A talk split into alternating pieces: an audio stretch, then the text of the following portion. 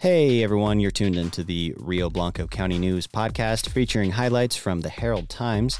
This week is the April Fool's edition of the paper, and though we had many excellent and tricksy ideas to fool you all, well, we kind of dropped the ball.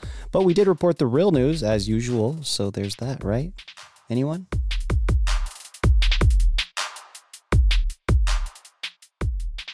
On that note, this week's edition, which is for April 1st of 2021, features a story about RBC growing green, but not about energy. We're talking about that COVID dial. That's right, RBC moved into the green level on Thursday, March 25th, removing most restrictions on gatherings while maintaining recommendations for social distancing and mask wearing. More about that and an update on vaccines on the front page. Also on the old front page, meet the new dual director of human services for Moffat and Rio Blanco counties and read about the recently solved 41 year old cold case where a Weld County resident with Meeker connections was murdered. To shake things up a bit, let's jump all the way back to the B section, starting with sports on 1B, where you'll learn that the Meeker High School volleyball team is 4 0 on the season. Meanwhile, Lady Panthers volleyball dropped two games to Soroco and Meeker. On page 2B, Jennifer Brown from the Colorado Sun details why the proposed PAWS Act, which is aimed at preventing unnecessary animal cruelty, has angered ranchers from around the state. If you're looking for an excuse to get out of the house, want to get involved, or just want to keep up to date on local happenings, check out the news briefs on page 3A for details on many upcoming events, including Easter egg hunts this Saturday in Rangeley and Meeker.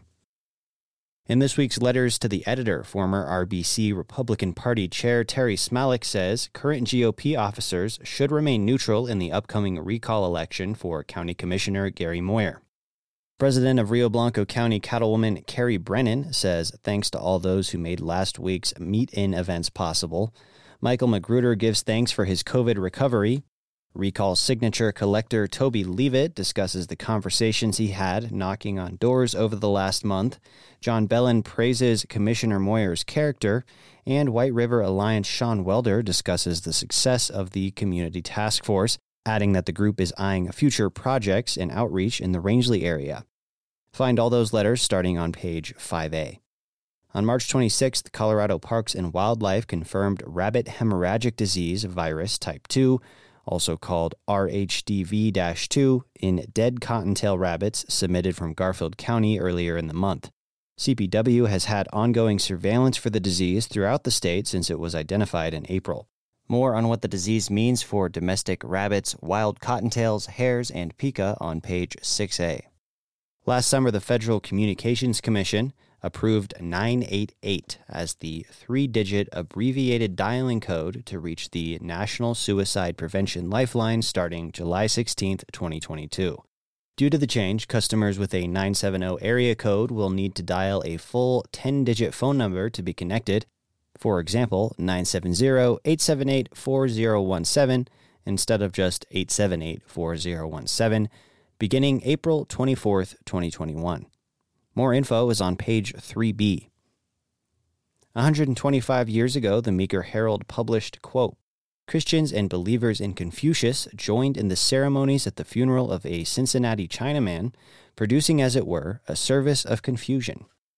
And 50 years ago, the Rangeley Times wrote, quote, Do you ever get that uncomfortable feeling that your gray hair isn't premature? More from past editions of both papers on page 5b. This week's logical fallacy is the no true Scotsman fallacy, also called an appeal to purity. This fallacy occurs when someone dismisses relevant criticisms by stating they wouldn't apply to a supposedly true example of the situation. Happy fallacy finding. That's all for this week's news highlights. Find more in print and online at ht1885.com. And thank you for supporting community journalism.